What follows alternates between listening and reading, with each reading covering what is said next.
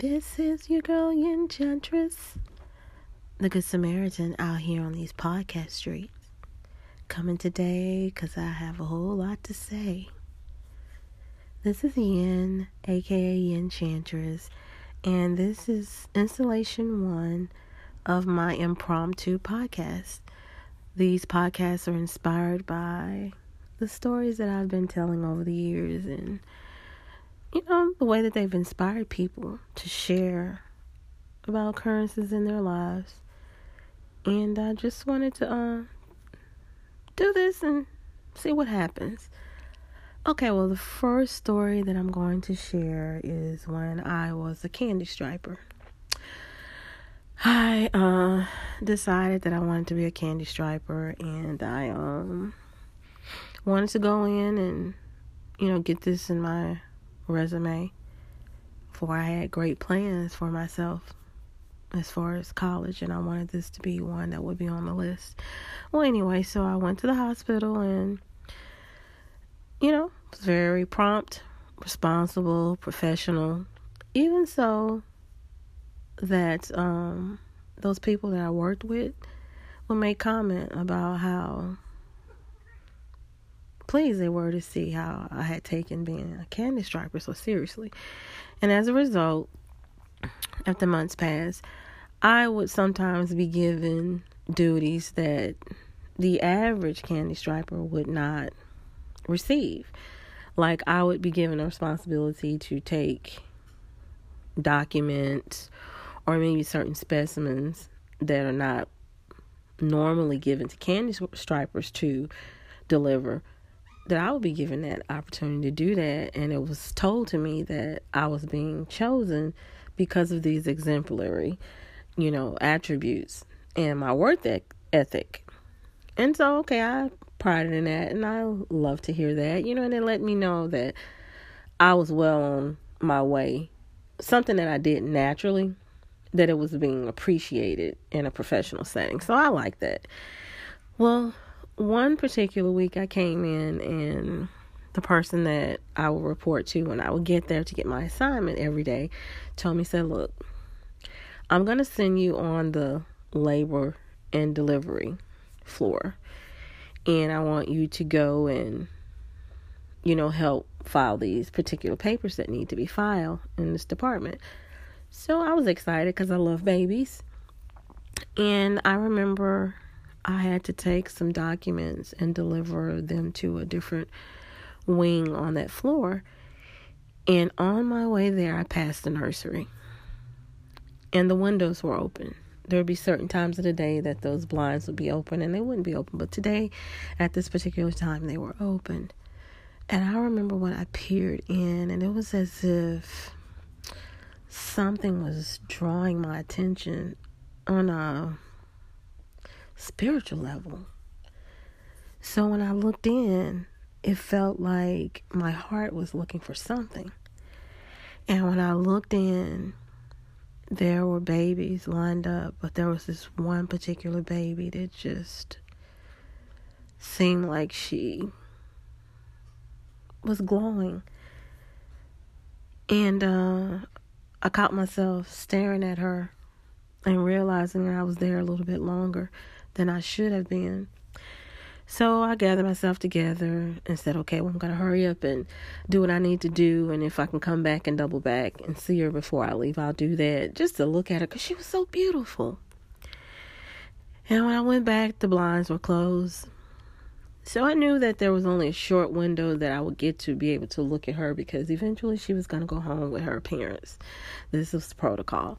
So the next day, I was um told to go and do the same duties. And I was able to go to that window and look at her.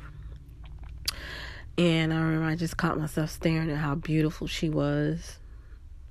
And so I was hoping the next day to do the same thing. And so I went back on the third day and she wasn't there.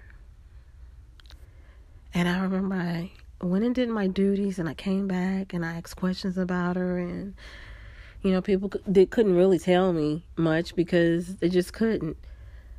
But I remember I heard this woman screech. This woman was yelling, crying for her baby, and it caused a ruckus on the floor. So the nurses and doctors and orderlies had to, you know, calm down the scenario and let other people who were on the wing know that everything was okay. And I started asking questions as to what was going on. And through my investigation and my relentless questioning, I learned that this woman was the mother, biological mother of this baby that I had been watching for the past two days. And that she was an addict. And they were taking her baby away from her. I've never forgotten that. That's what, 40 plus years ago? And I've never forgotten that scenario. And I remember I went home and I shared with my mom how it affected me. And, you know, she did as much consoling as she could. But I was upset, you know, that the baby had to experience something like this at such a early age. And it bothered me, you know, for weeks. But as, you know, uh, well rounded as I was, I began to level out and adjust. But I would always talk to my mom about this baby and wondering how she was doing. And my mother realized that it was impressing me so. She was like, You know what? She said, I'm surprised to see you this way. She said, But, you know, Earlene, Earlene was a close friend of my mom and she was a foster parent. She said, Earlene has a little baby. She said, You want to go over and see the new baby? She's a newborn and maybe this may you know help level out some of the emotions that you're having and so i was like yeah sure so we went to Earlene's house and we pulled up and remember we walked in and my mom was talking to Earlene. She was like, Yeah, she said, uh, we should let Yen see the baby. And I don't know if she, you know, explained to her about uh what I had been experiencing. Maybe she did. But anyway, she was like, sure. So she went and she got the baby. And she said, You want to hold? And I was like, Sure. And immediately, when I held her, it was like all those things that I thought my mother was thinking would benefit me to see this new baby was actually occurring. I was, you know, a little bit relieved in my emotions to be holding this new life and thinking about what had happened a few weeks prior. And all of a sudden, something just in my gut says, ask more questions about this baby. And it was like the baby was having the same effect on me that the baby did the first day that I saw in that nursery. So I began to ask Miss Earlene questions. I was like, How old is the baby? And she told me, and it was calculated that this baby was the same age as the baby that I saw. And she started laughing. She's like, "Why are you asking so many questions?" And she, she was just amused, and I that I was so involved. And I was like, okay, I was like, so what is the baby's story? And she began to relay that the mother was a crack addict and that her baby had been taken away from her and they took the newborn and immediately placed it in Miss Earlene's care. And I began to get misty eyed and she was like, Are you okay? And I told her I was okay. And my mom was just smiling. She was looking at me as if she was just delighted by what she was experiencing through me. And I asked Miss Earlene, I said, Was this baby born at University Hospital?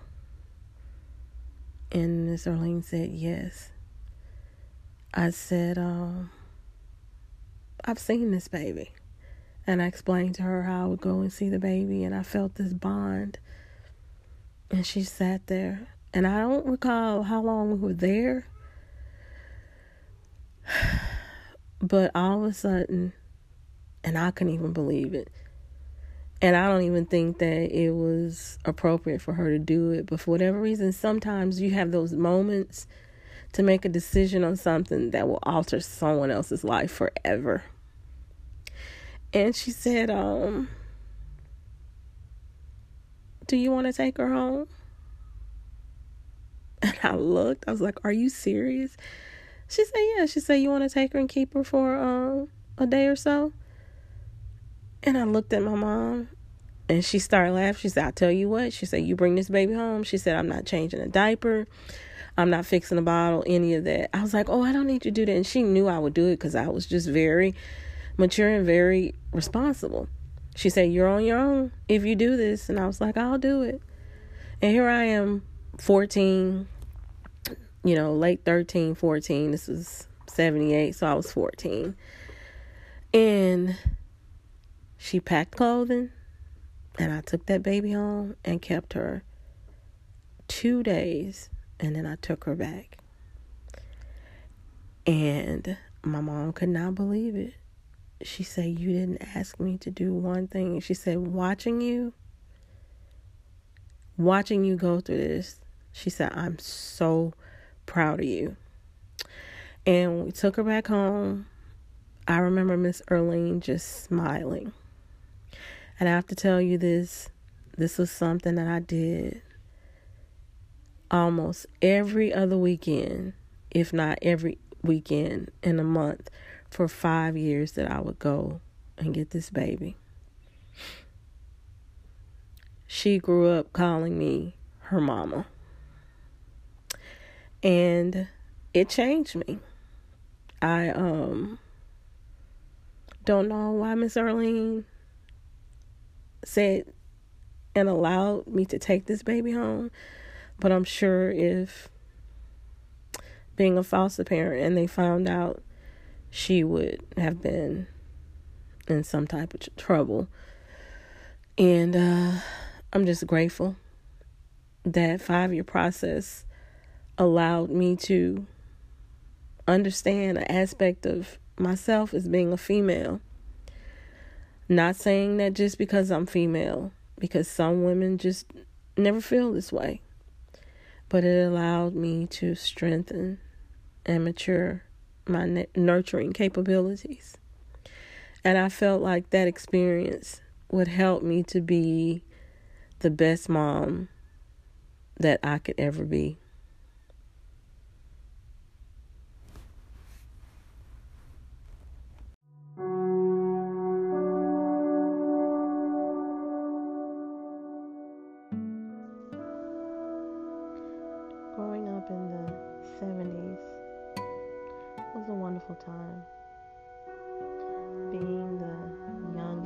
inclusive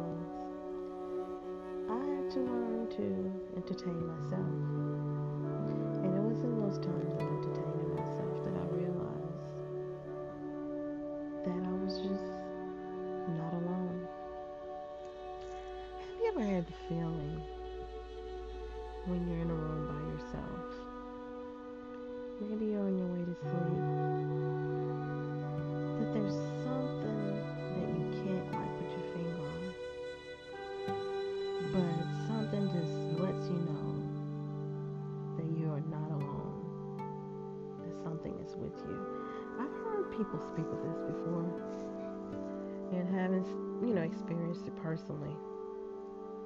It is something that is more experienced and understood than explained. I'll give you an example and share a story as to that thing that has always been with me. Well, I was seven and attended parochial school. And it wasn't something that I enjoyed, but I excelled at social social settings were an ease for me. You're still growing up, you know, you have to deal with those things that people deal with growing up today. Peers, those who bond with you and those who seek to just wreak havoc. And that was all intertwined in my younger experiences at parochial school. Well, there was something that would happen to me. I would get this feeling in the pit of my stomach. Something that couldn't be denied because the more you would try to conduct yourself as if it didn't exist, that gut wrenchingness would get more aggressive. Sometimes to the point of making a gurgling sound.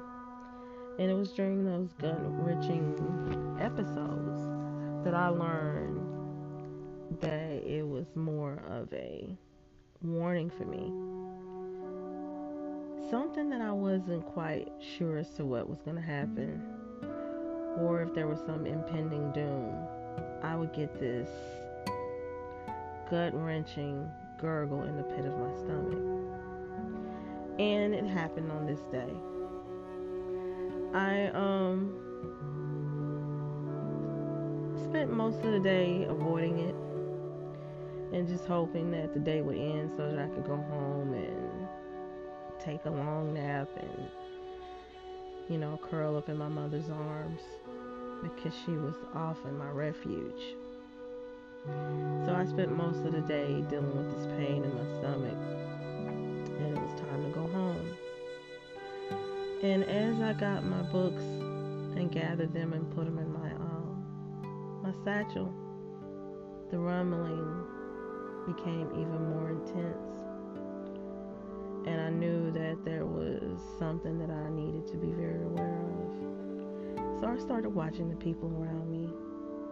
And uh, for whatever reason, my sister, she was known to have attitudes, and she was delaying her meeting me because we would walk home.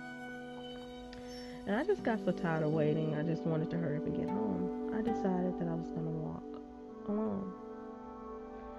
And I did so. As I left the grounds of the school, and you can see the children running around, going to the cars to meet their parents. So I'm walking home as well, going different directions. Well, the trip from my school to my home was a peculiar one. Right outside of the gate of our campus was a trucking company, and that was the way that I decided to walk home because I felt most how should I say, comfortable. But once you got to the end of the block, you had to turn, and there was a funeral home. I was seven, guys, and I had an issue with having to pass this funeral home, but it was the way that I chose to go because the other way just seemed a little bit more arduous for me mentally and emotionally. So I made the block and right before I could turn, I could hear something say in this very soft tone Beware. Be very aware. And I reached down in my gut and I just tuned in to what was signaling me. Now, from that point on, I was moving off of sheer intuition.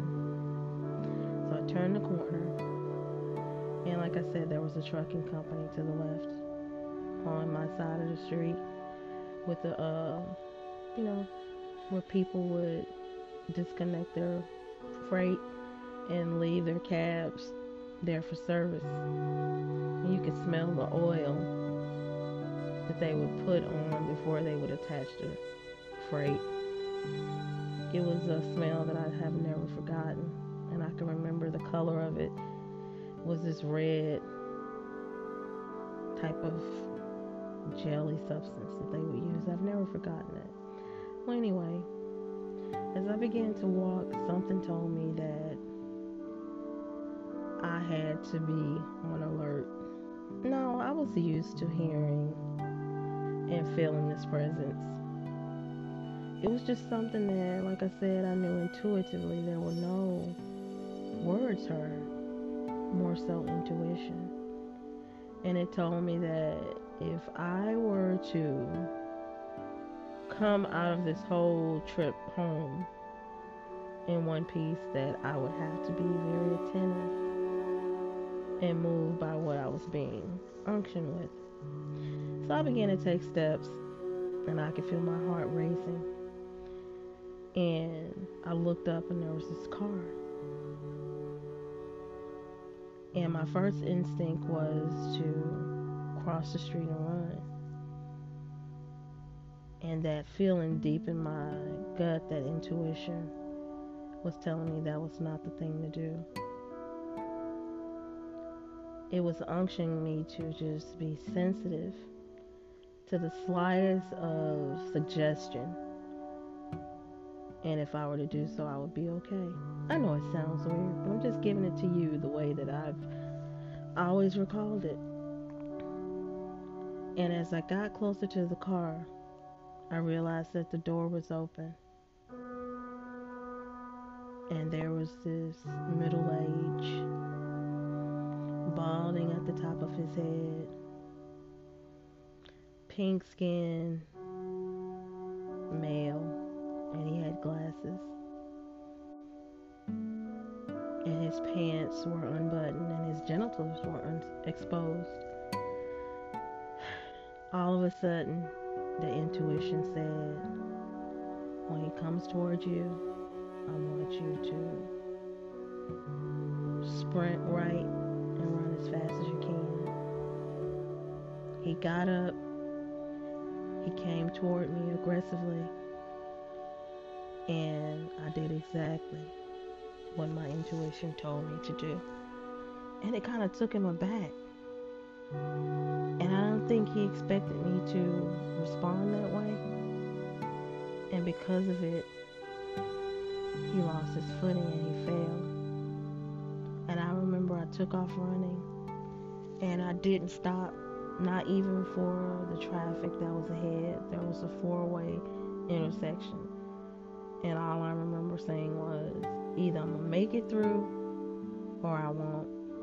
And I just ran through the intersection until I crossed the street. And I got through one block. And I got through two blocks. And I was in my neighborhood.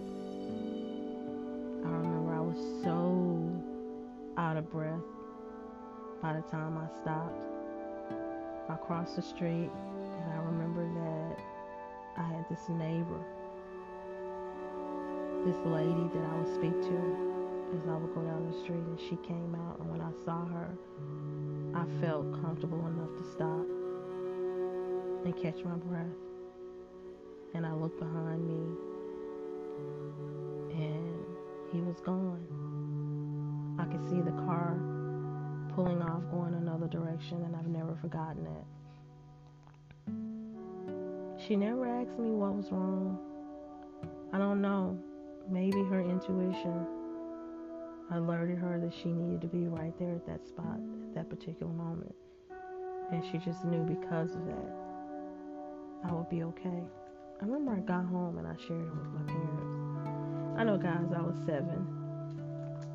And what's a seven year old doing walking home from school? That was something we did back then and I learned quickly. I learned very quickly. And I remember when I got home and I shared with my parents. I don't even know what they did as a result of me telling them. All I can remember is that when we sat down for dinner, I recall that the milk carton that was sitting on the table, I became more aware that day see we would have the milk cartons with the pictures on the side of missing children. That was something new for us, and I remember seeing that the first time. It was felt petrified. Didn't speak about it, but the images were haunting. But today, it was more personal because I looked at that carton if it had not been for my gut wrenching intuition and the willingness to follow it, I very well too could be on that milk carton. I've never forgotten that day. The way it impacted me. The way it conditioned me in reference to this demographic of male. It changed me forever. And it set the foundation for a connection with my intuition.